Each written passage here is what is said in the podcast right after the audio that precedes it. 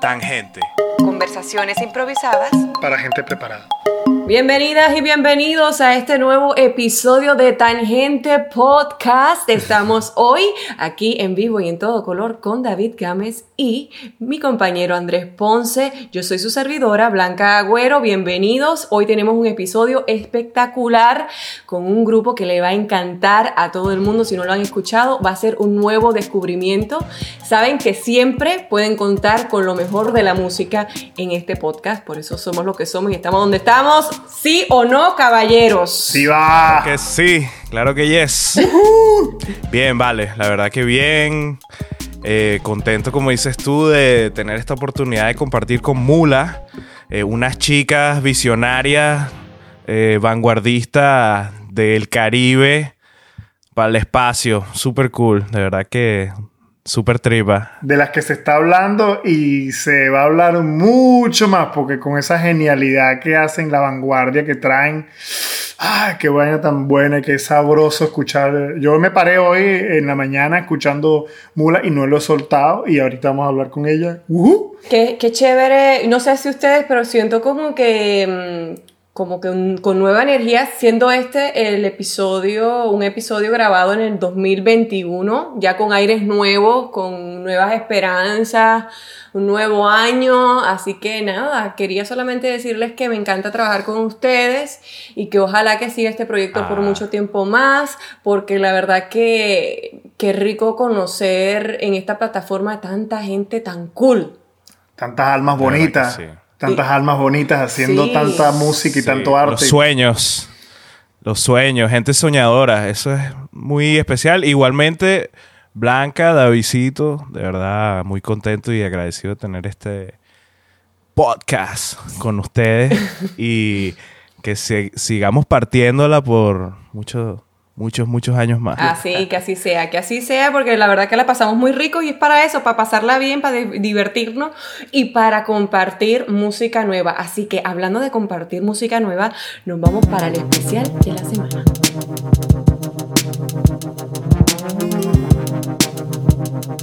Dale, bueno, para mi especial de hoy traigo una cumbia colombiana psicodélica, tripiosa, de una compilación que salió a finales del año pasado, ya el 2020, eh, de eh, La locura de Machuca. Es una, disquera, un productor independiente colombiano, Rafael Machuca, que estuve leyendo que creo que un abogado que se retiró, como que tuvo una revelación cuando vio un grupo medio africano, colombiano ahí en, en Barranquilla y fundó esta disquera independiente y empezó a hacer producciones independientes eh, con músicos locales, tenía algunas bandas exitosas, pero también inventaba mucho con fusiones como africanas y música costeña colombiana. Em, y Analog Africa, junto a esta recopilación em, en vinil y bueno, también en digital, obviamente, em, que se llama La locura de Machuca. El tema que les quiero poner hoy se llama El campanero de los viajeros siderales.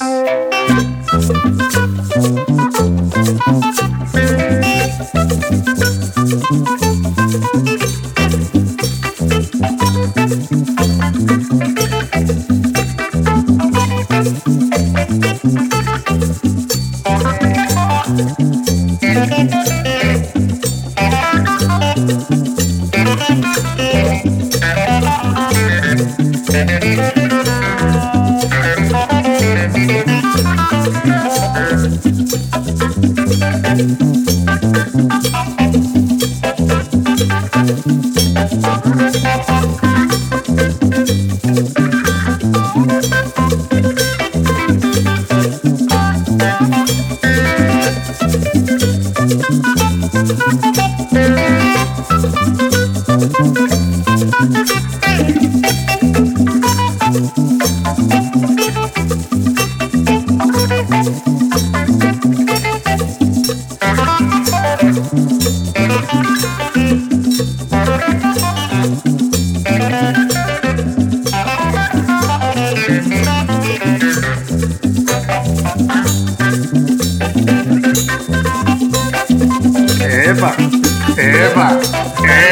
Qué sabroso eso, está sabroso, bien psicodélico. Eso, guapachoso. Y, y, tiene esa parte sideral como del episodio de hoy, así, la nota futurista que nos vamos a meter. Pero eso tiene como esa conexión con, como estabas diciendo, David, de la cumbia chicha del Perú con las guitarras, así surfer. Esta también como un poco, estaba leyendo, parece que en Colombia en esa época había un boom de, de música africana. O sea, de, y muchas bandas querían sonar como lo que escuchaban que estaba saliendo de África, de, del oeste de África, de esos uh -huh. discos. Y entonces esta guitarra como que tiene ese... Nota, como entre chicha y África, sí, muy, muy particular. Eh. Muy bombino. Sí, mira, También. sí, sí, porque bombino es ese, sí, se descarguita así bien, bien Me esa guitarra, esa guitarra, sí, sí, sí. Mira, ¿tiene, tiene, ¿tienes algo de conocimiento de Analog África, de otras cosas que hayan hecho ellos en compilado? Porque suena mucho lo que también creo que Soundwave Records estaba en una época también así compilando música como que rescatando, como rescatando, lo que llaman bonito. Crate sí, Diggers, ¿no? Sí, no, tiene, si te metes en el Bandcamp de Analog África, tienen, uff, unas compilaciones brutales. Otra que salió el año ¿Por pasado. ¿Por qué haces eso? ¿Por qué haces eso? Porque si no hace falta otra, otra vaina para otra adicción. Sí, Yo juraba que ya tenía todo el espectro cubierto. Ahora vienes tú con no. Analog África, chico. Yo lo descubrí, creo que por los panas ahí de también de, de las listas de. Que, que, empezaron a salir todo de lo, de lo mejor del año pasado. Como que este disco de Machuca salió en muchas listas y de recomendaciones. Eh, pero el, el, otro, la otra compilación que sacaron el año pasado, por cierto, también de, cu de cumbia chicha, eh, el, la de Ranil, se llama Ranil y su conjunto tropical, que era mm. otro estudio que en el Amazonas, en Perú, un loco What? que también hizo su propio estudio independiente, hacían sus propios discos, todo, y ahí en esa onda como con, con el ayahuasca, ahí gozando y haciendo cumbia, nice. imagínate. Es un Psicodélica mundo, un mundo de perdido. verdad. Sí, sí, sí, sí. Qué eh, cool. Hace unos años salió como que yo creo la primera compilación así eh, seria de Chicha que fue como el primer boom y después salió Chicha Libre y todo esta... Chicha Libre, sí. Aquí tenemos los discos de Chicha Libre. Sí, pero eso salió, ajá, creo por esa, esa compilación de Barbs, eh, que creo que es como eh, el que sacó esa compilación eh, tiene algo que ver con la creación de Chicha Libre también. Pero ahí, ahí fue como la primera vez que yo empecé a conocer acerca de esta música, Juaneco, y hay muchos Esa grupos. selvática, qué sabroso. Hay muchísimos grupos buenísimos, los destellos, Juaneco, eh, pero entonces bueno, es un rabbit hole. Juaneco y su combo. Sí, es un rabbit hole loquísimo. Hablando de discos raros, de viniles, así, debe haber miles por ahí. Tú has, tenemos, tú has que, estado tenemos en, que irnos para Perú. En esa onda. Tú has sí, estado en esa por onda. favor, Machu Picchu. Sí. sí. Cusco, yes, yes. Ay, qué rico, sí. Soñar, soñar, soñar. Bueno, yo voy a hacer la segunda. Gracias por, por esa joya. No es que no trajiste una joya, trajiste un tesoro, un baúl sin fondo, porque como dice, un rabbit hole. Por ahí nos vamos a ir Machuca. en un viaje con Machuca y, y, sus compañeros. Antes que arranque nada más era... Yo, yo iba a preguntar al principio por qué se llamaba la canción El Campanero y en toda la canción está... ¡Cling! cling, cling. More cowbell all the way. sí. Um, bueno, yo voy a irme por el flamenco tradicional y voy a traer a uh, una nueva exponente que está marcando pautas en gran escala. Ella se llama María José Yergo y ha tenido notas hasta eh, en The Rolling Stones. Es una mujer, una muchacha joven que es aprendiz de el chiqui. El chiqui es eh, uno de los mentores más importantes de flamenco en España, que fue justamente el mentor también de Rosalía.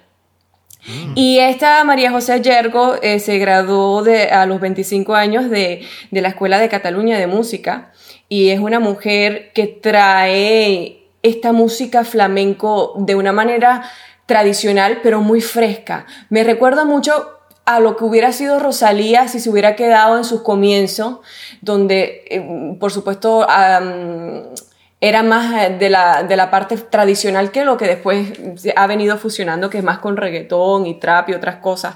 Pero esta niña eh, trae esa nostalgia del, del, flamenco tradicional con un aire muy fresco porque es muy joven. Eh, y lo hace de una manera muy cool, con letras muy profundas. Ella sabe lo que, lo que está haciendo en sus letras, lo que escribe. Eh, ella habla de, de, justamente que está curando sus heridas, que está pasando por procesos de catarsis, eh, que está aludiendo a las historias que le contaba su abuelo. Ella viene de Córdoba, eh, España, eh, de un pueblito donde se crió muy cercana a la naturaleza y a todo lo que era la tradición flamenco.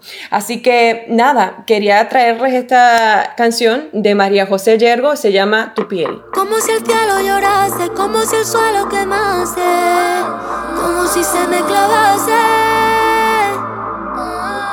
Y en cuchillito de agua riegan mis flores de encaje y en cada una de ellas una lágrima de sangre. Como si el cielo llorase, como si el suelo quemase, como si se me clavase. Cien cuchillitos de agua riegan mis flores de encaje en cada uno de ellos.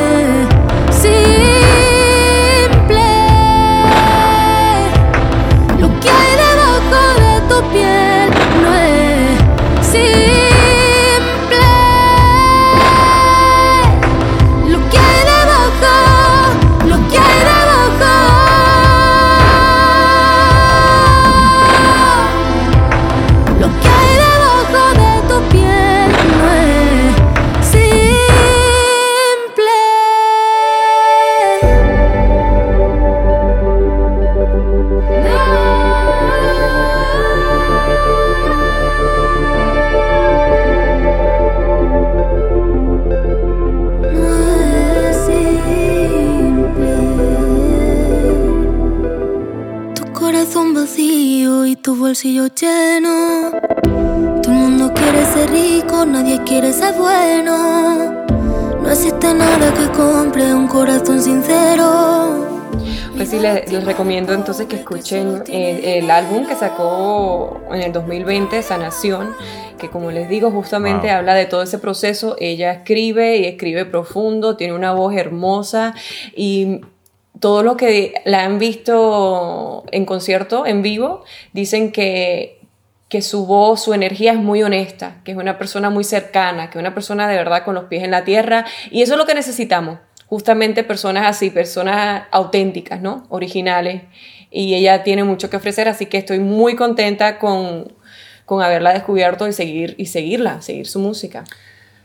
Eh, tiene dos cositas que quería comentar y quisiera preguntarle a Andrés, que es el, el- el- músico acá. Tiene ese, tiene, es tradicional, pero tiene mm, algo de am- ambient también. No sé cómo definir, cómo tú definirías esos sonidos que tiene, esos arreglos que tiene, que tiene un poquito de electrónica. Me, me recordó un poquito a, a- ¿cómo se llama? A Brian en ciertas cosas, no sé. Sí, sí, como dub también, como los delay, dub. los ecos así de ambient dub, mm, electrónica. La producción está cabrona, pero como dice Blanca, la, la voz y la letra fue como que... O sea, el, el contraste me parece mara- maravilloso, como, como se unen la, la parte electrónica, eh, un poco más fría de la, de la máquina con la, la, la- parte humana de esa esencia orgánica, ¿no? De su voz y... Y wow, la letra, lo que hay debajo de tu piel, eh, hay una línea ahí, ¿cómo es? Eh, que eh, me da lástima el pobre que solo tiene dinero. Wow, eso está... Como que to- todo el mundo quiere ser rico, nadie quiere ser bueno. What? Es, es verdad, está tan. eh, los valores están como tan volteados hoy en día que es increíble. O sea, se ve eso de que está clara. Ella está clara en la Ella que. está clara. Es Ella sabe lo que hay, ella está con los pies en la tierra bien puestos. Eh, es una mujer increíble. Así que qué rico. eh, ojalá que algún día la podamos tener en este podcast. Ojalá que así sea. La cosa que tiene esa, esa vaina que todo el mundo tiene que dice, ay, yo como que en otra vida era gitano, era, a la final yo creo que más se relaciona es que la- esa música es completamente vulnerable y abre, es- esa música se abre y, Uy, y sí. creo que sus compositores y la letra y todo eso, como que no tienen miedo a expresar esa vulnerabilidad y por eso es que todo el mundo se identifica con, con, con, con Es ese dolor, es el, el dolor, el pain, man. Sí. que todos tenemos. Entonces, sí, si, es, si de eso se trata hacer eh, eh, eh, ese tipo de música, sí, todos somos. Todos somos inmigrantes, todos tenemos, exacto, ese yearning por el pasado, por nuestras tradiciones, Por la justicia. por la justicia, todas esas cosas bonitas. Es bonito. Eh. Bueno, y, y hablando de, de- yo, yo voy a hacer una clase trampa, pero de esto se trata. El especial de la semana creo que lo que estamos es haciendo, eh, en verdad, lo que estamos escuchando y descubriendo y que estamos pegados. Y, y- y se liga muy bien con lo que tú traes, con, con la intérprete que tú trajiste, porque la canción que les traigo ahora es algo que es muy especial para mí. Aquí tengo nada más y nada menos que me llegó el otro día el, el vinilo. Nice. Mm. Ellos son los Afrobeta. Illusion Yeah. Motel es el último disco. Y si alguien nos está siguiendo en las redes, quizás ya lo sabe porque como que le ha puesto mucho. Pero aquí les dejo un poquitito de Warrior de Afrobeta porque es un delight. Ahí va.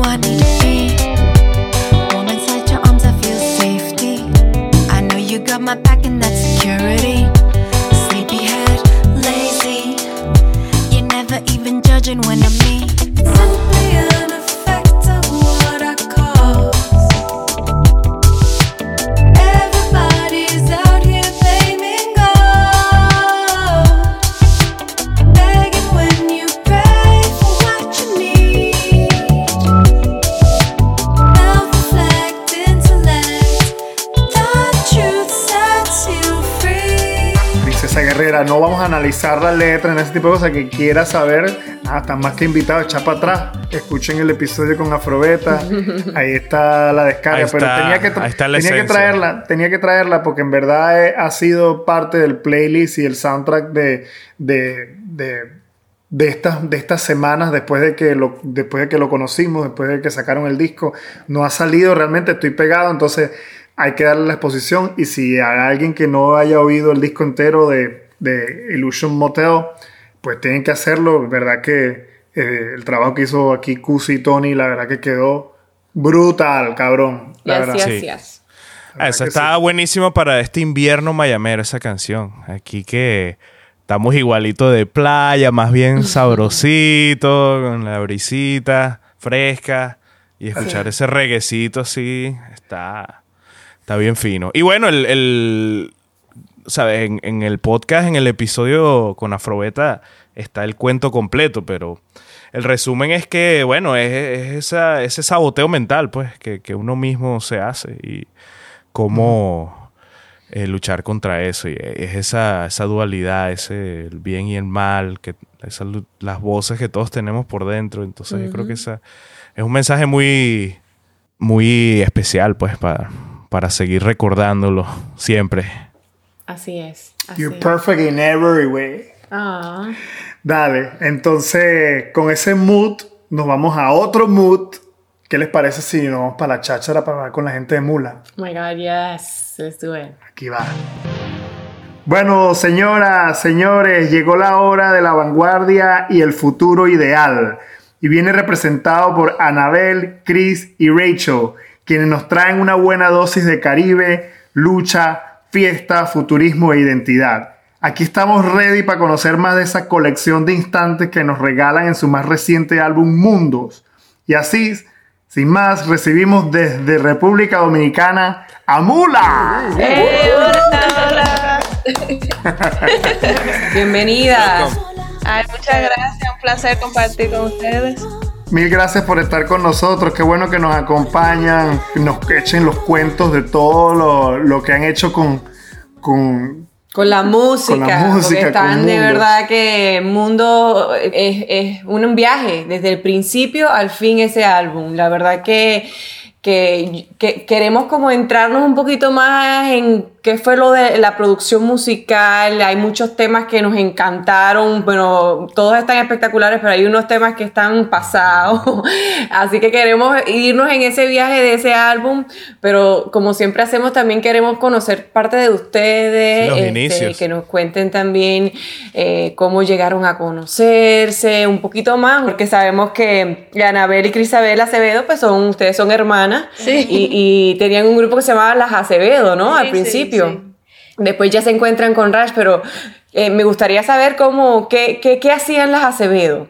Bueno, Ana y yo como somos, como tú dices, somos hermanas gemelas, entonces teníamos ese, ese grupo, era como de, es todavía, porque aún tenemos en la mente que, que en algún momento saldrá algo de las Acevedo.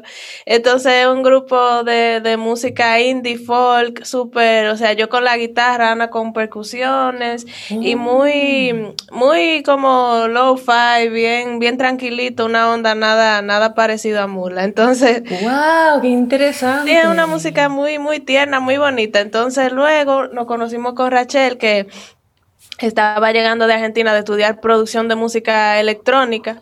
Y entonces imagínate, ya cuando nos conocimos teníamos toda la música dominicana, caribeña, eso era lo que nos unía, porque el indie folk no tenía nada que ver con la, con todo lo que con Rachel tenía en la cabeza y lo que venía haciendo. Entonces lo que nos unió era así, la música dominicana, caribeña, pero entonces con todo ese twist electrónico también. ¿Y cómo fue esa conexión? ¿Quién los, ¿Quién los presentó? ¿Se toparon por casualidad? ¿En qué momento comenzaron a hablar de música?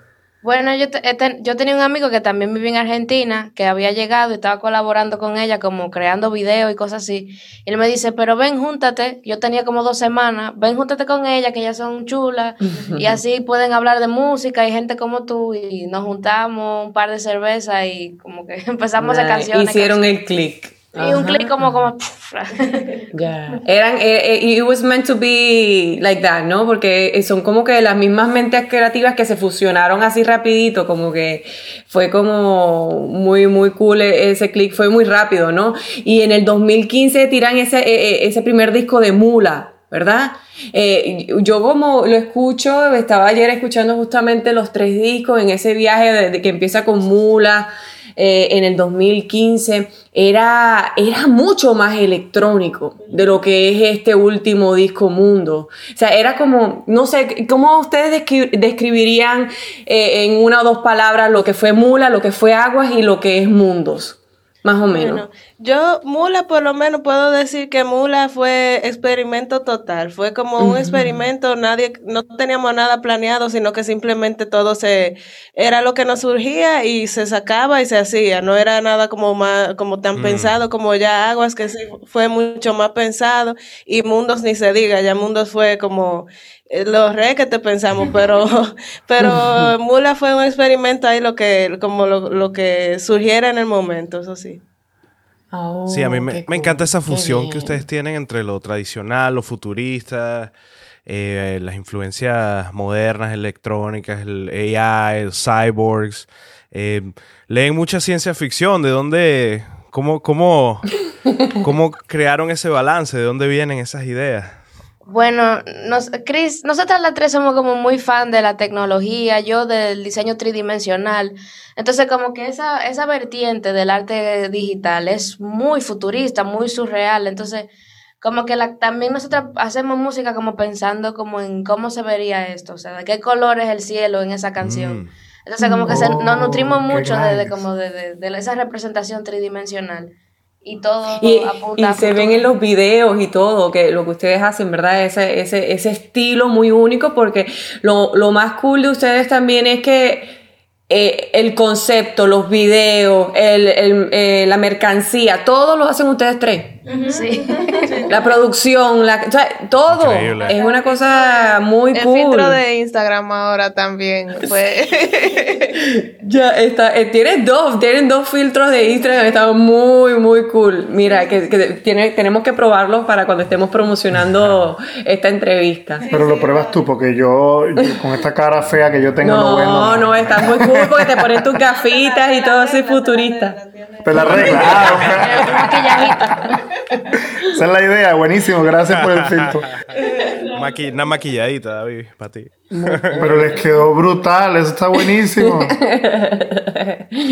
Content marketing, mercadeo de Es que- contenido. es que es eso, y llevas a la mercancía de ustedes, está muy cool porque tienes desde, desde los tapabocas, las viseras, la- los t-shirts, ¿sabes? Eh, y todo con ese look único de ustedes. Sí, sí, es todo muy... O sea, a mí me encanta eso del proyecto, que, que podemos plasmar no solo musicalmente nuestras ideas, sino que también de, de, forma gráfica se representa mucho todo lo que uno tiene en la cabeza y también eh, todo el concepto de la banda, que yo siento que más que, mu- además de música, también es como un, todo un concepto visual.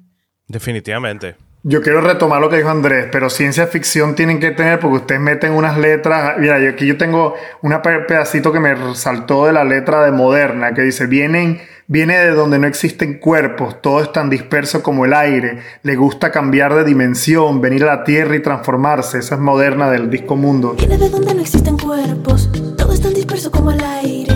Le gusta cambiar de dimensión, venir a la tierra y transformarse. Y aunque no entienda su intención, reconozco sus capacidades de mirar a alguien con su gestión toda su cordura llevarse. Porque es la más completa de todas las deidades. Tú le llamas. O sea, ti- tienen esa pasión. Ustedes hablan de, de mundos paralelos, de futuros utópicos, de ese tipo de cosas. O sea, que algo de, de utopía y de ciencia ficción para adelante tienen. Claro. Eh, ¿Qué los inspira? ¿Qué los inspira? Completamente, además de, de ser como medio nerds en cuanto a eso de la tecnología y todo eso, Rachel es como bien súper, súper así. También eh, tiene mucho que ver con la ficción en general, no necesariamente ciencia ficción, sino que a mí, por ejemplo, me fascina la, la literatura, la filosofía.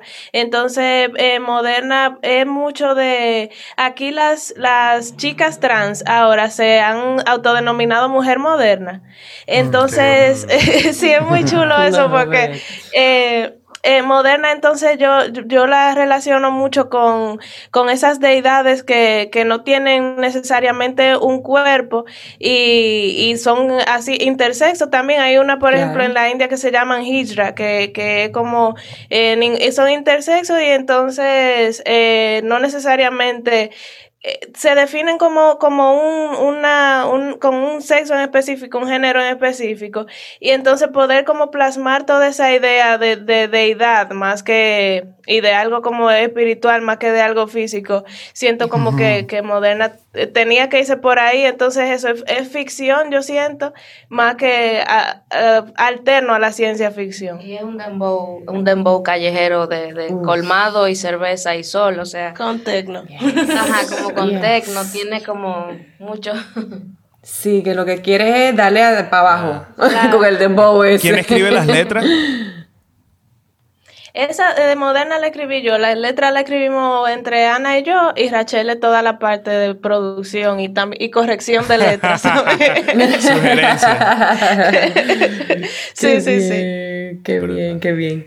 No, porque es que ustedes tienen eh, una presencia, tú sabes, no solamente del merengue, como decías, y música electrónica, del dembow, ese, ese, ese disco de ustedes en, que salió a finales del 2020, a mediados, perdón, del 2020, fue catalogado como uno de los mejores, fue bien acogido. Lamentablemente ahora quizás por la pandemia no han podido promocionarlo como hubieran querido, más, más bien hacer conciertos como estaban haciendo, ustedes estaban viajando el mundo. Ay, sí. Estábamos, extrañamos, Claro. extrañamos muchísimo eso. Eso era lo que más, cuando, siempre que sacábamos, cuando, o sea, las otras veces que sacamos disco era salir a tocarlo, tocarlo, tocarlo y nos encanta hacer eso. Entonces eso fue la parte dura de sacar disco ahora, que sé que, eh, aunque podamos hacer conciertos virtuales y eso, pero lo mejor del mundo es uno ver la gente así perreando y desbaratándose cuando tú estás, cuando tú estás, cuando tú estás tocando tu música. Entonces eso por, por, por Zoom no se puede.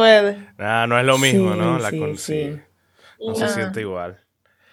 Bueno, ya, ya cambiará, ya vendrán tiempos mejores, si Dios quiere. Claro, y, la escena sí. local ahí, ¿cómo, ¿cómo la ven?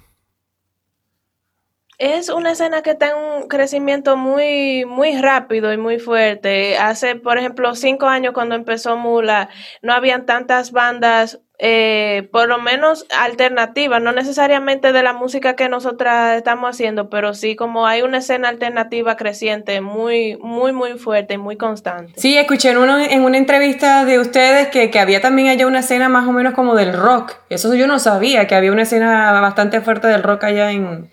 Y ni siquiera, yo no siento de rock así como rock puro, puro, tan, o sea, siempre ha habido una escena, pero chiquititica, pero la escena de eh, alternativa sí es como fusiona, eh, fusiona mucho el rock con, con lo eh, raíz. Eso sí es lo, lo, lo más fuerte yo siento ahora en la, en la música alternativa, como rock fusionado, es lo que más la gente como que, que se ha ido por esa línea, yo siento. Qué, qué bien, qué bien. Eh, y este, bueno, bueno, de tu país también han salido muestras como la Rita Indiana, ¿no? Que- Claro. Que, que, que ha sacado también esa parte del merengue eh, electrónico a- también a otro nivel, así. Este, ¿ella también fue inspiración para ustedes? ¿O la conocen, siempre- colaboran? No sé. Yo, yo cuando Rita Indiana salió, súper, súper, súper fan, así como de ir a todos sus shows y todo eso. Pero entonces Rachel, que es la productora de la banda, casi no, no conocía mucho a Rita Indiana, porque casi en el tiempo que estaba estudiando y eso fue como cuando, cuando Rita tuvo su mayor apogeo. Entonces fue como algo medio, ah, yo súper fan, pero la, la productora no... Sí, yo, yo llegué a escuchar mucho una banda que ya tenía previa que se llamaba Miti Miti. Ah, No sé si la, la, la oyeron, era ella y otra chica, No. que era como de laptop, sonaba con música de Ah. laptop, pero así el proyecto Rita Indiana lo vine a conocer como con ellas, pero uf, admirable, increíble, Mostra. Mostra, Mostra, Mostra. Está residiendo ahora en Puerto Rico. Y quería preguntarles, yo soy puertorriqueña, si han tenido algunas colaboraciones cerca porque justamente si ven aquí en la parte de atrás tenemos un disco, un Ay, single sí. de ustedes que con unas par de canciones que salió, pero mira qué cosa tan bonita, la gente que no, no está viendo porque está escuchando el podcast, es como un vinil plástico azul clarito, transparente, es una cosa así mismo como estábamos hablando, que emula especial y futurístico. Eso justo no- nos lo hizo, eh, nos lo hicieron una disquera de Puerto Rico, eh, Discos Diáspora, que es de, eh, de Puerto Rico, India, Alfredo Richner, no sé si tú lo conoces, pero No. nosotras amamos a Alfredo, e incluso cuando Mula empezamos, yo creo, fue el primer país que visitamos después de Estados Unidos. Fue el, ajá, el, el primer país, primero tocamos en Nueva York, después eh, aquí en República Dominicana y después entonces fuimos a Puerto Rico como tercer show de Mula, fue, fue allá y justo fue por Alfredo, que es alguien que queremos muchísimo, tienen que seguirlo.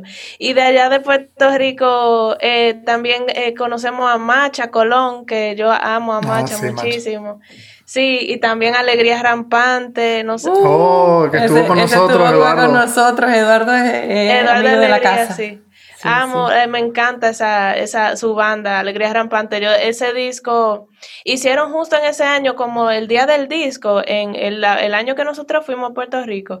Y ahí compré, compré el disco de, de Alegría Rampante, que me encantó. Se llama, se nos fue la mano ese disco. Sí, no, y yo, yo soy como, desde las Acevedo, desde ese tiempo, yo siempre he seguido mucho la, la escena puertorriqueña porque me encantaba cosas que estaban pasando ahí. El rock, yo soy muy fan del rock y me gustaba mucho una banda que se llamaba Dávila 666. Oh, sí. Sí, sí, yes, sí. Y yes, ahora yes. ella, y que también tiene su proyecto, como pero punk. era Ah. muy, muy fan. Sí, sí, sí. Muy, muy fan de, del rock de Puerto Rico, que tiene una escena muy chula. Eh, los pepinillos, Los pepinillos. Los.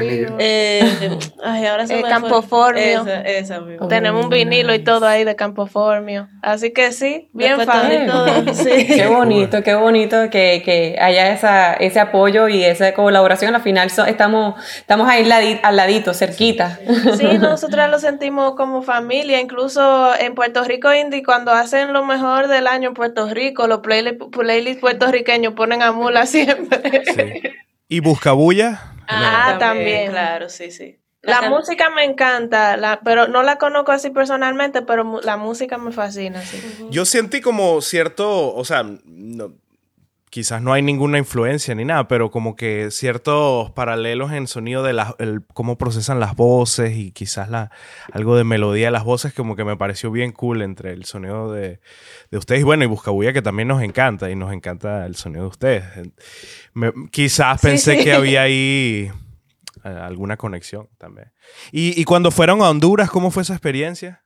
Wow, Honduras, sí, eso fue, fue muy, muy, muy loco porque eh, nosotros teníamos un show en El Salvador, entonces al otro día, yo ni me acuerdo ya ni, ni muy bien de cómo pasó todo, porque nosotros, no- o sea, nos, nos fuimos como del show, nos montamos en una guagua prácticamente, ahí nos, nos fuimos para, para Honduras y estuvo muy, muy lindo, un festival que hicieron como en un, en un parque. En el- Ajá, en el centro de, ah, justo en el te- centro de, de Tegucigalpa hicieron ese, un show bien lindo, como con mucha banda de, de Centroamérica completa. Y fue un show muy, muy, muy precioso, porque podía, todo el que eh, pasaba por ahí podía pa- acceder al show, era Ah. gratis, y eso, eso es algo bien lindo, sí, Qué que, pasó. Me encantaría escucharlo de ustedes. ¿Cómo es Mula en vivo? ¿Qué ofrece Mula en vivo que, que no está en el disco? ¿Cómo, cómo ustedes llevan esa producción electrónica a, a- a tarima? Me encantaría saber un poquito más de eso. Yo quizás no, cuando me, si se ponen, si se ponen muy técnicos, quizás ahí con Andrés, porque Andrés también es músico aquí que tiene una, la banda Ela- Elastic Bone y, otro- y otros proyectos brutales, pero Gracias. me- lo- me- si te quieres poner técnica, go for it. Atrévete. Bueno, nosotras realmente, yo soy como, vamos a decir, el pulpo musical detrás de, de, de la banda. Y yo tengo ahí todos los instrumentos que tengo en las producciones, todo está dividido eh, por grupos. Entonces, nada, todo está mezclado para que sea muy discotequero, que tenga mucho power, mucho bajo, mucho kick. Entonces, eso como que acelera. Las canciones usualmente hay muchas canciones de nosotras que están en 90 BPM y suben a 180 y hay como ese, ese cambio de, de velocidades. pero Sí, es eso me gusta poderoso. mucho de, de- del estilo de Sí. ustedes, que exacto, cambian al doble tiempo, como el merengue, ta, ta, ta, y después halftime más, como más hip hop quizás, ¿no? El ritmo es así. Sí, y sí. qué cool, qué cool. ¿Y, y- y incorporan algunas percusiones, algo más acústico, orgánico también? Sí, yo tengo una, la- yo toco percusión eh, en los shows en vivo, pero una, una batería, ele- una batería electrónica como, como un pad, hace un pad electrónico Ok. y entonces con un, con un snare también electrónico y Criti tiene entonces la- las voces que la procesa con un procesador de voces así en vivo y ya toda la visual Wow. atrás que la hace, Rachel hace una visual eh, chulísima y creo que Criti también ayuda a veces. wow, cómo me encantaría verlas en vivo. Pronto, esperemos que pronto. Aquí en Miami no han tocado aún. No. No, wow, seguro pegarían. Mira, vamos a hacer un festival aquí. Vamos, de vámonos, vámonos. Seguimos, seguimos diciéndolo. Seguimos produciendo Aquí aquí, pegarían con todos los invitados de durísimo. Tangente, que lo que traemos es creme de la creme, como hoy que tenemos a Mula. Y la verdad que sería un éxito que vinieran para acá. Ojalá que cuando termine todo esto eh, se, pueda, se, pueda, se pueda dar. ¿Cómo se preparan? ¿Cómo llegan, cómo llegan a la música desde niños? Si pueden eh, eh, echarme el cuento de cómo, cómo tuvieron esa primera, eh, esa primera inclinación que dijeron, ah, quizás puede haber algo aquí. No, pues Cristi y yo desde, o sea, nos ponían a cantar en el colegio, como que era todo el tiempo, tocábamos hasta con los muebles de la casa, con, con, la- con todo, tocábamos todo el tiempo, estábamos así. Entonces ya como que nuestros padres vieron esa inclinación y nos pusieron en clase de música. Primero fue de ballet, pero eso nunca funcionó, entonces nos pusieron en, en clases de música, como yo digo, como a los siete años. Y empezamos ahí ya a estudiar como la clase básica de solfeo, flautita esa de, de niño. Y ya luego, más, más, como más grande, yo me incliné por la percusión y empecé a tocar, eh, estudiar ba- clase de, de batería en una escuela aquí, eh, Instituto de, de Cultura y Arte, y Cristi clase de, de guitarra. Y entonces nos la pasamos ahí tocando batería y guitarra eléctrica, era como rock, rock, rock, rock. Y, y luego entonces, eh, cuando, como que después de un tiempo, eh, no sé por qué, todo se fue como mucho más acústico. Luego de, de ese momento del rock, fue como que Cristi con la guitarra ya así, yo con bongo, eh, eh, maraquita, como cositas así. Ahí fue que surgió lo de las Acevedo. Y ya entonces después Mula, que ya fue todo lo que ya conocen. Sí, bueno, en mi caso, yo también así, la, la- muy parecido, pero sin, sin una gemela. Eh, Bueno, ahora tienes, ahora tienes dos gemelas.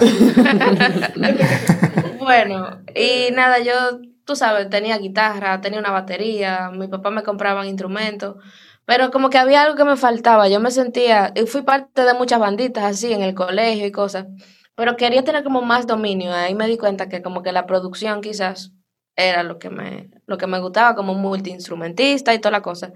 Y bueno, por ahí me incliné mucho por la electrónica, que era como un productor, y yo, wow, esas canciones sonaban como mil Ah. gente.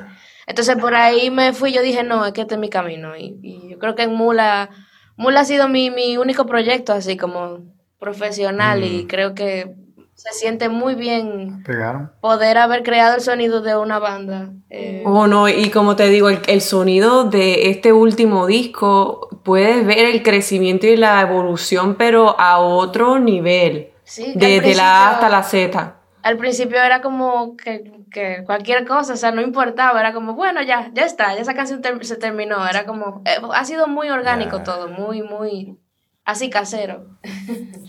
Mira, y las influencias de ustedes, el norte, por ahí leí que mucho, también hay mucho de, aparte de obviamente el merengue y la música dominicana, también hay mucho de Juanga y de las baladas y de todo ese tipo de cosas. Ay, sí, súper fan desde niña. Bueno, es que en ese momento uno creciendo en, en los 90 oía era eso, eh, todas las canciones de, la- de, de la novela prácticamente. Luis Miguel. Sí, Luis Miguel. Entonces yo cuando yo escuché a Juan Gabriel, para mí eso, eso fue una revelación. Juan Gabriel y Ana Gabriel yo creo que marcaron mi niñez.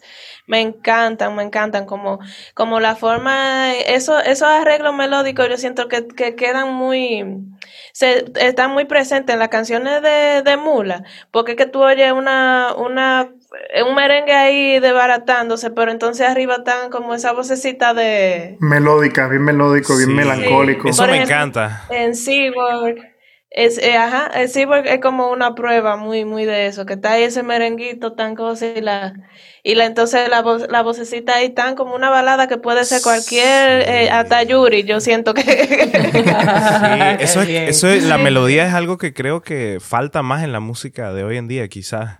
Se ha perdido un poco. sí. Y me encanta a ustedes eso, como dices tú, como simplifican los elementos y, y después lo vuelven a reconstruir y es increíble. Y, y las, y las influencias, digamos, tradicionales, bachata, cumbia, merengue, también, ahorita que pasaron las navidades, ¿qué, se escucha así? ¿Cuál es la, la música así popular, digamos? Me fascina la bachata, es uno de mis géneros favoritos. Igual me gusta mucho un, un tipo de merengue que hace- se hace aquí que se llama perico ripiá. Perico que es como- sí. Eso Eso, bueno. eso es una locura. Cepillado. Es como. Ay, o sea, ese saxofón con, con, con acordeón, es como. co- ¿Quién se le ocurrió? Pero es una locura. Sí, así. sí, sí. Es como punk. Ese es el punk de los... Sí, sí, sí, totalmente, totalmente. Entonces a mí es un género que me fascina. Soy muy fan de la cumbia, que no es tan dominicana, pero también me... me- y, y aquí hay muchos muchos merengueros que intentaron hacer como su cumbita también, como que sí, era todo ese género, esa música latina está súper, súper presente en nosotras. Una de las cosas que más me llama la atención es que tienen, aparte de la melodía y que estaban hablando ahora, debajo de una música eh, eh, electrónica y eso, es la letra. Aquí hemos, eh, nosotros hemos conversado acá con, con varios, varios invitados, inclusive algunas entrevistas como la, la, la, la anterior a ustedes que hicimos fue con Pagua de Sotomayor, de México, sí. no sé si conocen. Y ella, eh, estábamos hablando también con Pernet de Colombia, que también, o sea, es una música electrónica, pero tiene letra. Yo, yo quedé, ustedes le, ustedes le meten mucho a la letra y tienen algo de activismo y lucha, hago Sí. referencia inclusive desde el primer disco tienen esa canción 1959, que hablan de, de, la Mariana. Oye, la radio de tarde esperando la señal de la Mariana. El papá no imagina lo que anda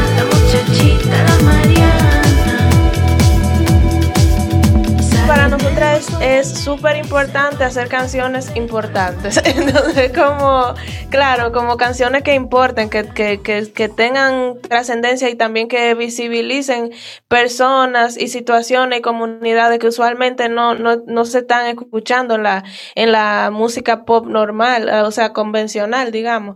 Entonces, para eso, eso para nosotros es súper importante y esa en 1959 justo es de, de una, no necesariamente una persona en específico, sino de, que representa muchas mujeres que lucharon muchísimo en la lucha antitrujillista, en la, en, en, La cuando- dictadura. en, la- en esos- Exacto, en esa dicta- dictadura ya a su, a final, que es 1959, y, y la gente eh, no la conoce, entonces más eso, como que, eh, que la gente escuche y, se interese y diga, pero ¿quién será? Y busque e investigue, y se, eso para nosotros es muy, muy importante y, no, y nos gusta muchísimo eso, que tú estés eh, bailando un merengue y de un pronto digas, pero ¿y, qué es lo que están diciendo? Como que lo piense.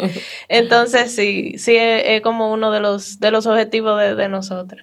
Que sirvan ustedes como que una puerta de apertura para que la gente que está eh, agarrando un airecito en la silla esperando para bailar la próxima pieza de repente digan, oye, la Mariana, ¿quién es la Mariana? Y por lo menos le dé la le pique esa curiosidad, Claro, se claro. metan en un Wikipedia, se vayan por el agujero del conejo y encuentren un poquito más de su historia. Me imagino Claro, que eso es tan importante y por eso quería comentarlo, porque si lo hacen, lo hacen. Eh, me, me- me llamó muchísima la atención el- el, el que podríamos hablar de que es un poco de activismo y eso, y están, está presente en mundos. ¿Cómo lo sienten? ¿Qué canción creen que es la, la que eh, donde está ese activismo más presente en mundos? En cada disco hay una, por lo menos, siempre hemos tenido eso. Entonces, en Mula era 1959, en Aguas fue Espejos en las azoteas, que habla Ah, sobre... Sí, que habla sobre un, un grupo, un colectivo que luchó en la guerra de abril del 75 de del personas 75. gays, homosexuales, travestis, transexuales. Y eso eh, yo me enteré porque me lo contó un señor, pero yo nunca, hasta, hasta mis veintipico de años, nunca había oído algo sobre eso. Entonces me pareció muy importante contarlo. Y en, eh, en este último disco, en Mundos, es, es moderna. Moderna es, es la canción justo de eso, de, de las chicas trans, pero súper divirtiéndose, empoderada, no desde el dolor y del sufrimiento, sino pasándola bien, que también yo siento que es una mirada muy importante que hay que... Claro, claro, claro, diosas divinas, deidades, como, como nosotras queremos que se, se vean siempre. Qué Qué belleza. belleza, vas a llorar, mija. Ay, qué lindo, qué lindo. Bueno, mira, yo tengo muchos tracks que son mis favoritos. Este, por supuesto, Cyborg fue uno de los primeros singles que salieron de este disco y está cabrón. Eh, Que by es la recomendación del episodio anterior. Ajá. o sea, lo que pasa es que no, hemos, no ha salido todavía en este- mientras estamos grabando, pero es, es la Pero sí, recomendación. este, agua que quema. Wow, ese, ese tema está brutal. Salud por esto de yo y tú. Comiéndonos el mundo sin saberlo, siendo yo y tú. Tu risa no se acaba y el vaso no se me seca. Este día vale oro, me encanta tenerte cerca. Salud por esto de yo y tú comiéndonos el mundo sin saberlo siendo yo y tú. Tu risa no se acaba y el vaso no se me seca. Este día vale oro, me encanta tenerte cerca. Habla un poquito de agua que quema. Habla otra porque. bueno eh, Agua que quema surgió justo eh, cuando estaba empezando la pandemia, era que estaba Crita escribió esa, esa letra en ese momento. Y tenía un tiempo ya esa canción, habíamos sacado la melo yo había sacado un poco la melodía de, del principio y todo, pero justo cuando empezó la, la pandemia en, en marzo, marzo sí, fue que empezamos, eh, Criti sacó eh, ya como el coro, ya lo, lo, lo, lo definió un poco mejor y Rache ya la, la, la la pista la, también la definió. también teníamos como un año con el tlin, tlin, tlin, tlin, tlin. o sea, la poníamos, duraba como 40 segundos y era, Dios mío, qué lindo. Ay, Dios mío. Y bueno, después lo que Ana está contando fue posterior a esa pista. Sí, exacto. Entonces retrata mucho o sea, como esa incertidumbre, esa nostalgia de, ay, Dios mío, ¿qué, qué va a pasar ahora? Y, y cuánto extrañamos eso de poder salir, tocar después de un show, lo que nosotras vivimos así, como que salimos a celebrar y todo eso.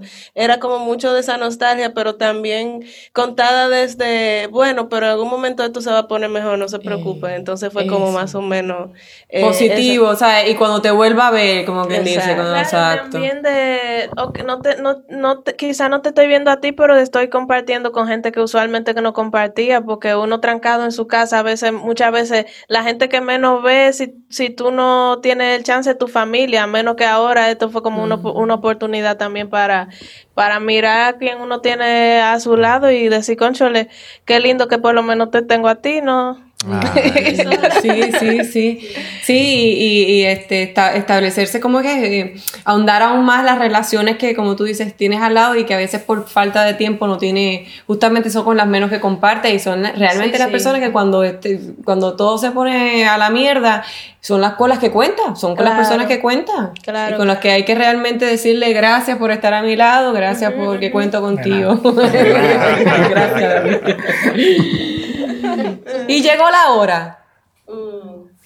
Una canción eh, chulísima que a mí me, me, me, encanta, esa canción. También de las canciones que eh, se hicieron, se hicieron como que ya tenían un tiempo ready. Antes, después que, empezamos a, a, meterle duro al disco, ya la canción tenía muchísimo tiempo que evolucionó de muchísimo género y todo. Y es muy de, de eso de marcar quizá tendencia por ser tú mismo. Es como mucho sobre eso, como que en algún momento te puedes, tú te puedes sentir rara, excluida, muchísimas cosas, y de un momento a otro la misma gente que te hacían sentir así. Mírate ahora, mírate ahora, como ellos te velan y sola te elevas. No llegó la hora, ya llegó la hora. Tú haces lo que quieres y hacen lo que quieras. No hay modo ni moda que nos mida para andar. Damos pasos de peso y pisamos sin pensar. Tú y yo andamos brillando como soles y solas. Vamos volando un rato para los que vienen atrás. Sí, me encantó el video también, porque justamente eh, eso que dices ahora, eh, como que lo sentí del video conceptual de, de lo que ustedes hicieron como que, ah, me decías la rara y ahora mírame, como, ¿y ahora qué? ¿Ah? ¿Ahora quién es la rara? Con la guapería. qué bien, qué bien, qué chévere. Oye, y eso, yo quizás me equivoque, pero la base de, de, la, de la canción y ahora es una salsita se separa como que es completamente diferente a todo a, al resto del disco. Ese día Cristabel yo creo que salió del gimnasio y yo no sé qué ella le dio en el carro manejando, pero ella llegó, loca, tengo como una vaina, tengo una canción, tengo como una, un, pedacito y yo que ni me la cante, la grabamos y ahí ella cantó la, lo primero, o sea, fue siempre así, yo, ay Dios mío y triqui, tiqui, tiqui, tiqui, ahí empezamos a, secuenciar las la, percusiones, le dimos como que ese, ese aire como, no sé, setentoso, eh, salsero, tiene como algo así royal, y luego como que este medio breakbeat, medio glitch hop, fue, fue, nació ese día, nació como en media hora. Duramos como ocho meses para sacarla. Pero oh. la trabajamos y la trabajamos, pero fue así. es perfección, es perfección. Me encanta. A mí es una de las favoritas mías del disco, me encanta. Sí, me encanta.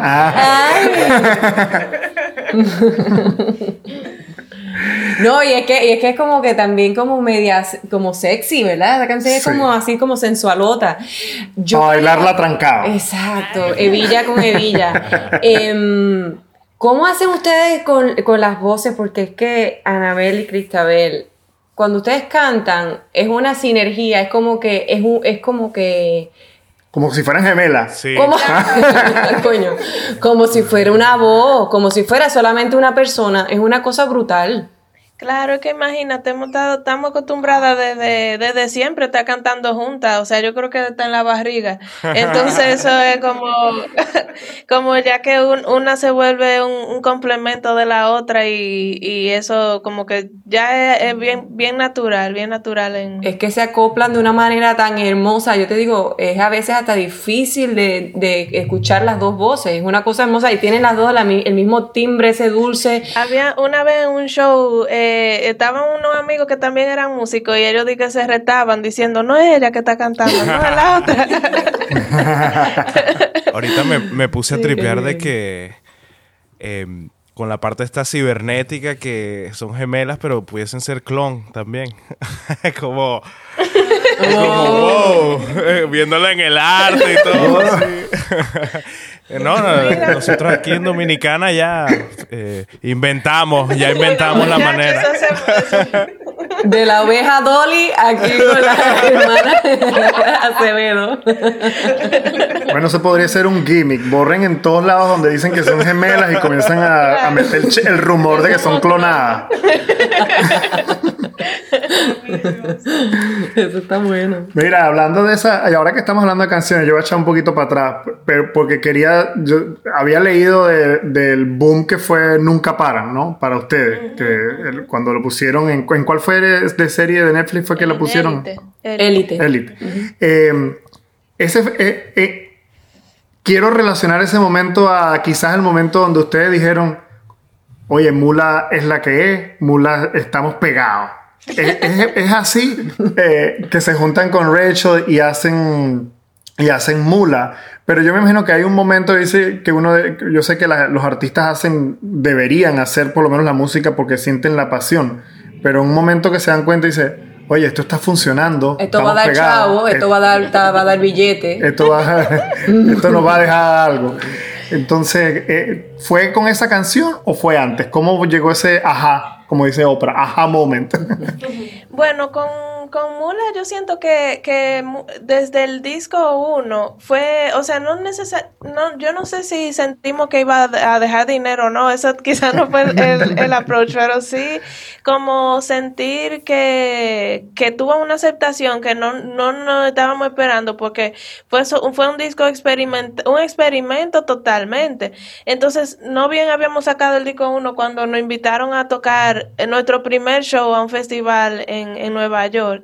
Y ahí dijimos, conchale, pero mira, esto como que sí, que Fue una locura esa noche. La gente estaba como eufórica y, y nosotras típicas. Y, ay, Dios mío.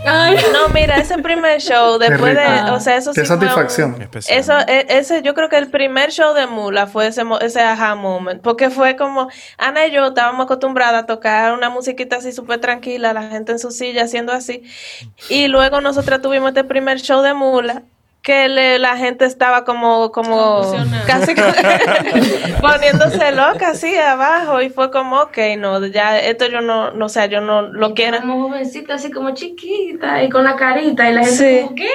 ¿Qué? No, yo después de ahí dije, no, yo quiero repetir esto siempre. O sea, Ay, ¿sabes? qué lindo. Sí, ya de ahí, Mula, o sea, no hemos tenido chance ni siquiera de, de trabajar ningún otro proyecto, más nada, porque ha sido Mula 24/7 siempre. No, porque ustedes lo que hacen es oro. Oro molido, mija. Ay, gracias.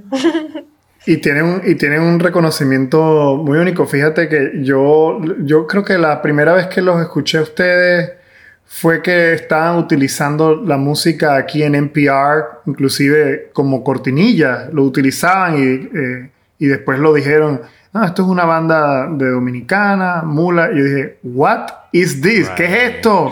es demasiado bueno. Y es que en verdad es como que una dosis de... de- a mí me pone de buen humor inmediatamente. Sí. Si estoy amargado, agarro y me, me pongo los audífonos y me lanzo el disco de Mula y en verdad algunas veces me, me encuentro contagiado y me Y voy para a limpiar está buenísimo. También. Yo limpio la casa con esa vaina.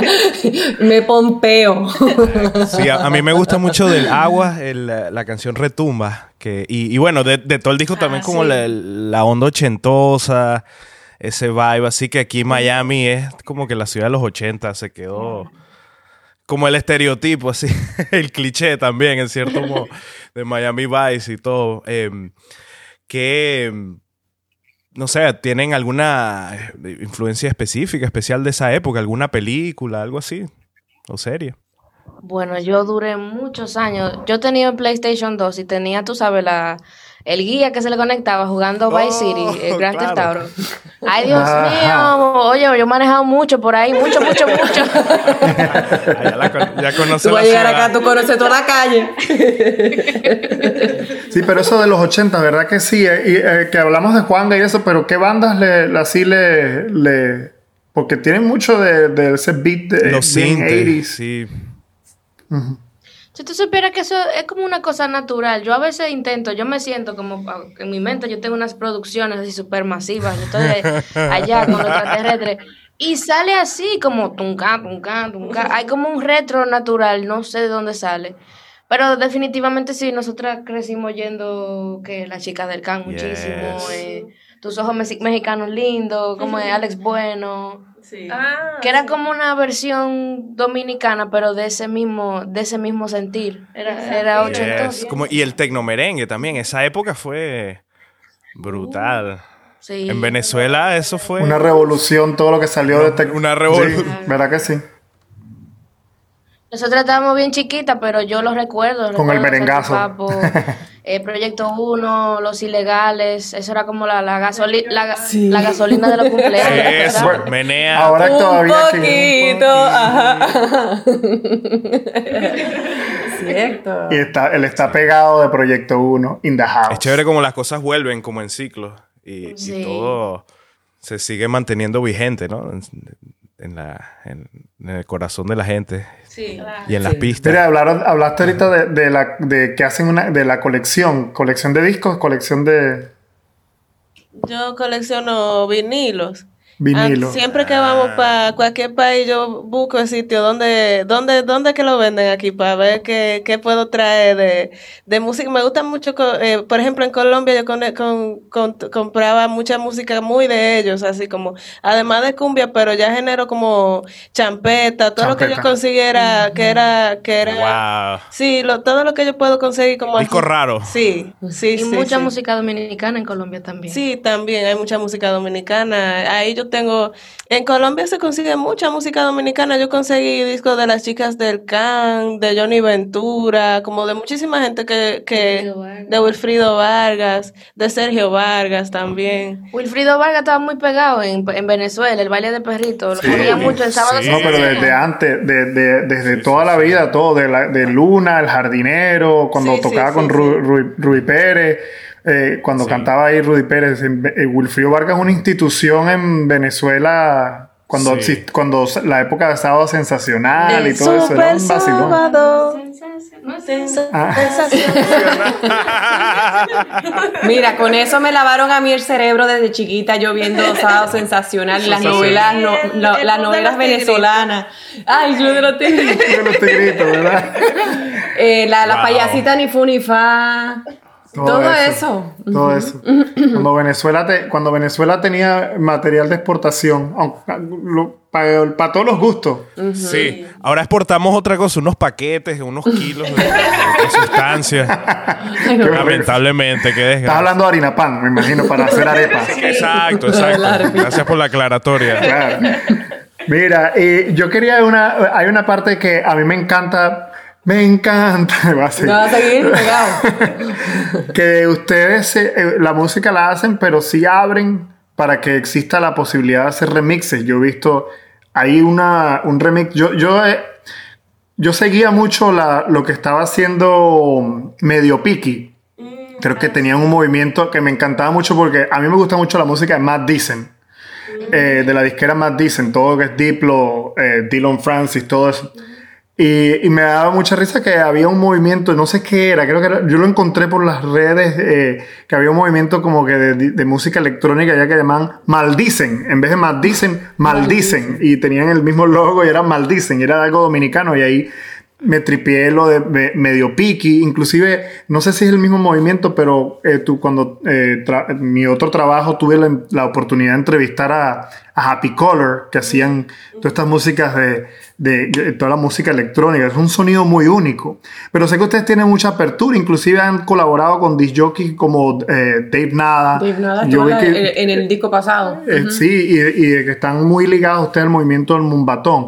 ¿Piensan hacer algo así con Mundos? Eh, eh, ¿Hacer esa apertura para hacer un disco remixes? Queremos muchísimo. O sea, de hecho, anoche Ana y yo era ahí, estábamos pensando, calculando, así que creo que probablemente pase. No está muy seguro, pero, pero sí.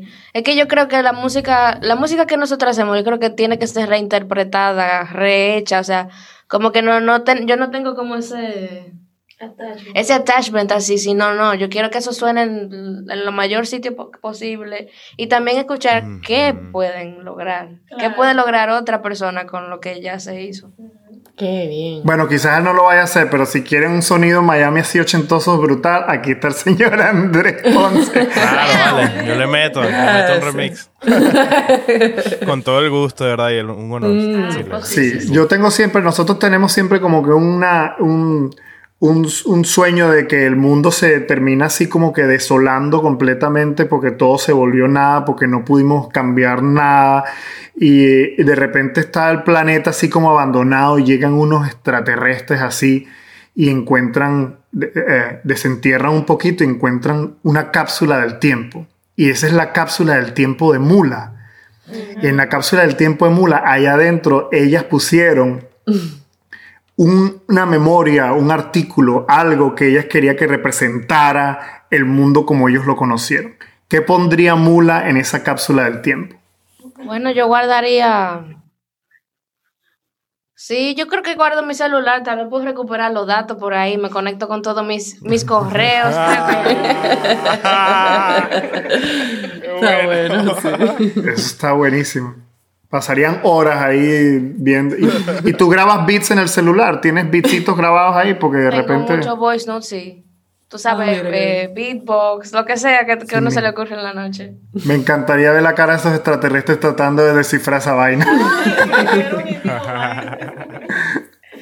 No, Ah, bueno. quizá hasta puede ser el mismo, el, el, el flexi que ustedes tienen ahí, porque así vieran como también ese tipo de formato tan rarito que, que había en este tiempo y, y al mismo tiempo pudieran escuchar la música. Entonces el flexi de, de mula que tiene a... a- Vinil. Exacto, el flexi vinil, sí. Nice. Buenísimo. No, pues yo no sé, yo creo que yo que yo no dejo nada. No, hay un libro que a mí me gusta mucho de un de un escritor que se llama Yuval Noah Harari, que se llama Sapiens, que yo creo que ese Sí. libro ese libro está muy bueno como para describir el tiempo en el que vivimos. Es. Ese Bueno, es el. Ese es el libro. David lo iba a sacar ahí porque lo tiene ahí, mira. Ah, no tengo Ah, Ah, mira, no, tiene el, él, él tiene el Homo Deus. Ah, Ah, Homo Deus, Deus. claro, ese es el segundo, sacó Sapiens, Homo Deus y luego 21 lecciones. Lessons, ajá, para el siglo Ajá. XXI. Sí, que está Sapiens, Homo Deus, que es el que tú tienes, y 21 lecciones para el siglo XXI. Esos, esos tres libros son, eh, bueno, sería bueno meter la trilogía ahí, porque estaría... Sería, sería lectura, sí, sería lectura obligada, ¿verdad que sí? sí, sí, sí, Sí, sí. sí.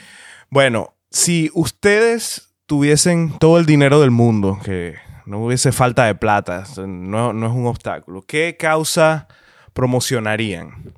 Pues mira, yo hace muy poco que he estado eh, eh, hab- hablando mucho de, muchísimas cosas, como siempre. Y siempre yo llega, o sea, siempre llego a la conclusión que yo me quedo pensando, guay, de verdad esto es un tema cuando hay tanta gente pasando hambre. Entonces, como que eso sí yo eh, me encantaría, como, como que por lo menos el hambre ya, en la niñez y en, y en cualquier ser humano, como que es que, que ya no estamos en momento para eso. Yo siento que la, la humanidad ha evolucionado demasiado y la tecnología también, y la, y, o sea, la tecnología de la nutrición también, como que saber que la gente pasa hambre simplemente porque hay eh, como tan grande monopolio de cosas y de recursos me, me duele mucho. Entonces eso por lo menos yo me encantaría poderlo apoyar.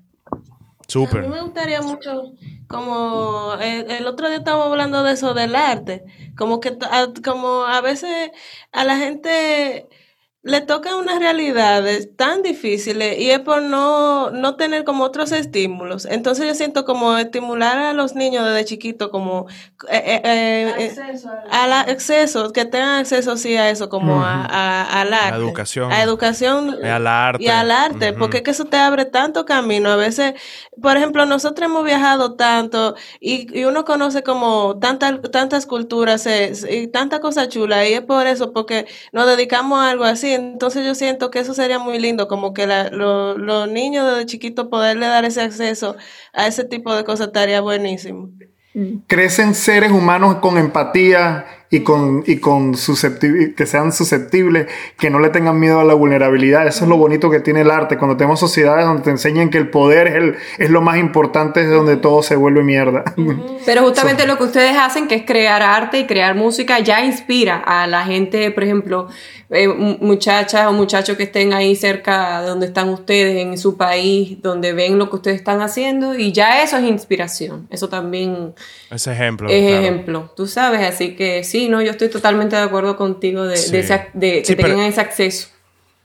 Eh, es esa parte de los niños que se puedan expresar también, que a veces, no solo con la música, con tantas formas de arte, ¿no? Que quizás no, no tuvieron acceso a esas herramientas de expresión y terminaron guardándose cosas o algo que Catarsis, no puede echar catarsis. para afuera ahí. Yo creo que nos mantiene, a mí me mantiene sano poder hacer música. que debería ser, como debería, debería ser materia obligada, de clases, ¿verdad que sí? Una parte clase de de, la actuación, cultura, de teatro. parte de la cultura Así de como- cada pueblo, de cada país que, que haya esos accesos. Así como te meten eh, obligado a educación física, debería- educación Exacto. psicológica, que se encarguen nada de meterte arte y teatro y actuación y ese tipo de cosas, porque sí, ¿verdad? Es liberador. Claro, claro.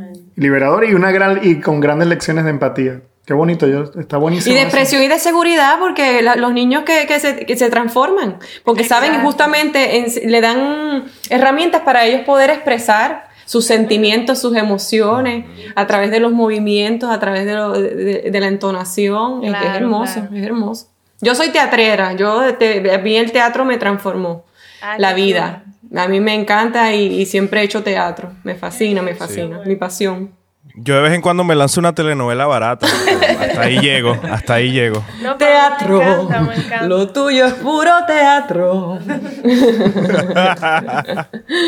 La Lupita, no lo hablamos, mira. Ay, la lupita, sí. Ah, qué locura. La lupa. Y no sé si eh, Rachel tiene al- al- algo que quiera pat- sponsor, patrocinar. Yo creo que apoyaría, tú sabes, la lucha contra el cáncer, como que ya está bueno. Vamos a buscar una cura ya, como... Es que yo no puedo ver gente así, como chueca por, por cosas así, ya. Yo creo que ahí yo diera todo mi dinero, bye. ¡Boom! Sí, sí, sí, sí. Sí, meter todo el dinero ahí, verá que sí. Esa, esa es una enfermedad muy canalla. De verdad que las admiro mucho, mucho, mucho, mucho. Por la calidad de personas que son, por, lo- por, el- por su arte, por lo que están haciendo y por lo que están inspirando. Así que gracias por haber compartido con nosotros este espacio y de verdad que ha sido un lujo tenerla. Bueno, Gracias. Fue de nosotras, de verdad. La pasamos súper bien y siempre es muy lindo encontrar eh, gente como con quien las entrevistas sean así, una charla que uno pueda compartir, hacer amigos nuevos mientras, mientras conversa. Fue muy lindo. Ah, gracias. Gracias a ustedes por tenernos y nada, los esperamos por aquí o nos vemos por allá. Eso. Sí, es. Ojalá que sí pronto. Un gran abrazo. Muchas gracias por la música y por la entrevista. Y me encantó compartir con ustedes. Un beso. Mua, mua, mua. Bye. si antes las escuchaba cool, ahora que las conozco, no van a salir del loop y el replay en mi, en mi, en mi, en la música que pongo a diario porque me encantó conversar con ellas. Qué bonito conocerlas, qué bonito entender también cómo llegan ellos a, a esa, a esa conexión tan eh, futurista, esa música que, como ellas mismas dicen en, en, en otras entrevistas que han dado, que dice, ellas son de lo que no había pasado sonoramente y estéticamente en la música dominicana. No. Así que están pasadas. Pioneras, de verdad Pioneras. que sí. Yes. Me encantó. Sí, están ade- adelantadas, definitivamente. Y muy súper buena onda, generosas, simpáticas. Así que súper contento con esta entrevista de hoy, de la cháchara. Yes, yes. Mira, y fácil de, y, y- y con- fácil de acceder. Yo te soy completamente honesto porque nosotros que estamos siempre también buscando conectar con artistas y ese tipo de cosas, algunas veces los artistas ponen muchos obstáculos para llegar a estos espacios donde puedan conectar y no tanto amplificar, porque nosotros somos un podcast muy artesanal y pequeño. Pero ellos, ellas siempre han sido, mira, desde el primer momento, una vez nosotros pusimos el mismo flexivinil ese en las redes de nosotros, pues cuando nos llegó de Discos Diáspora, y ellas inmediatamente, y ellas son las que se manejan sus redes, y ahí es donde, ahí es donde una desconexión, cuando ya tú pones a una agencia de marketing o a alguien a de- manejarte la red y ese tipo de cosas, y te desconectas de ese contacto con la gente que quiere darle voz a tu música. Entonces, se crean, se crean, se crean esos obstáculos que, que realmente, pero ellas mismas que profesan que el arte tiene que ser accesible a todo el mundo, ellas son el ejemplo de eso. Porque cuando se trata del arte de ellas, ellas mismas se encargan de representarlo, de hablarlo, regarlo y brutalmente. Yo me voy a lanzar político si sigo hablando. no, es importante y es importante mantener ese contacto directo Seguro. con la gente y el fanático, ¿no? Eso se siente, esa, esa conexión directa. Me Me encanta. Bueno, la próxima vez que lo vea por ahí me voy a despedir con la canción esa que, eh, con la canción de ahora, con la frase que dice, ¿cómo te va? ¿Cómo te fue? ¿Cómo te ha ido? Se ve Se que bien. bien. Yeah. ¿Qué dice Andrés? ¿Nos lo llevamos? Yo digo, llévatela. Gracias por escucharnos. Si quieren irse por la tangente, síganos en Spotify o su plataforma de podcast preferido. Y si quieren continuar la conversación, estamos en Instagram y Facebook como Tangente Podcast.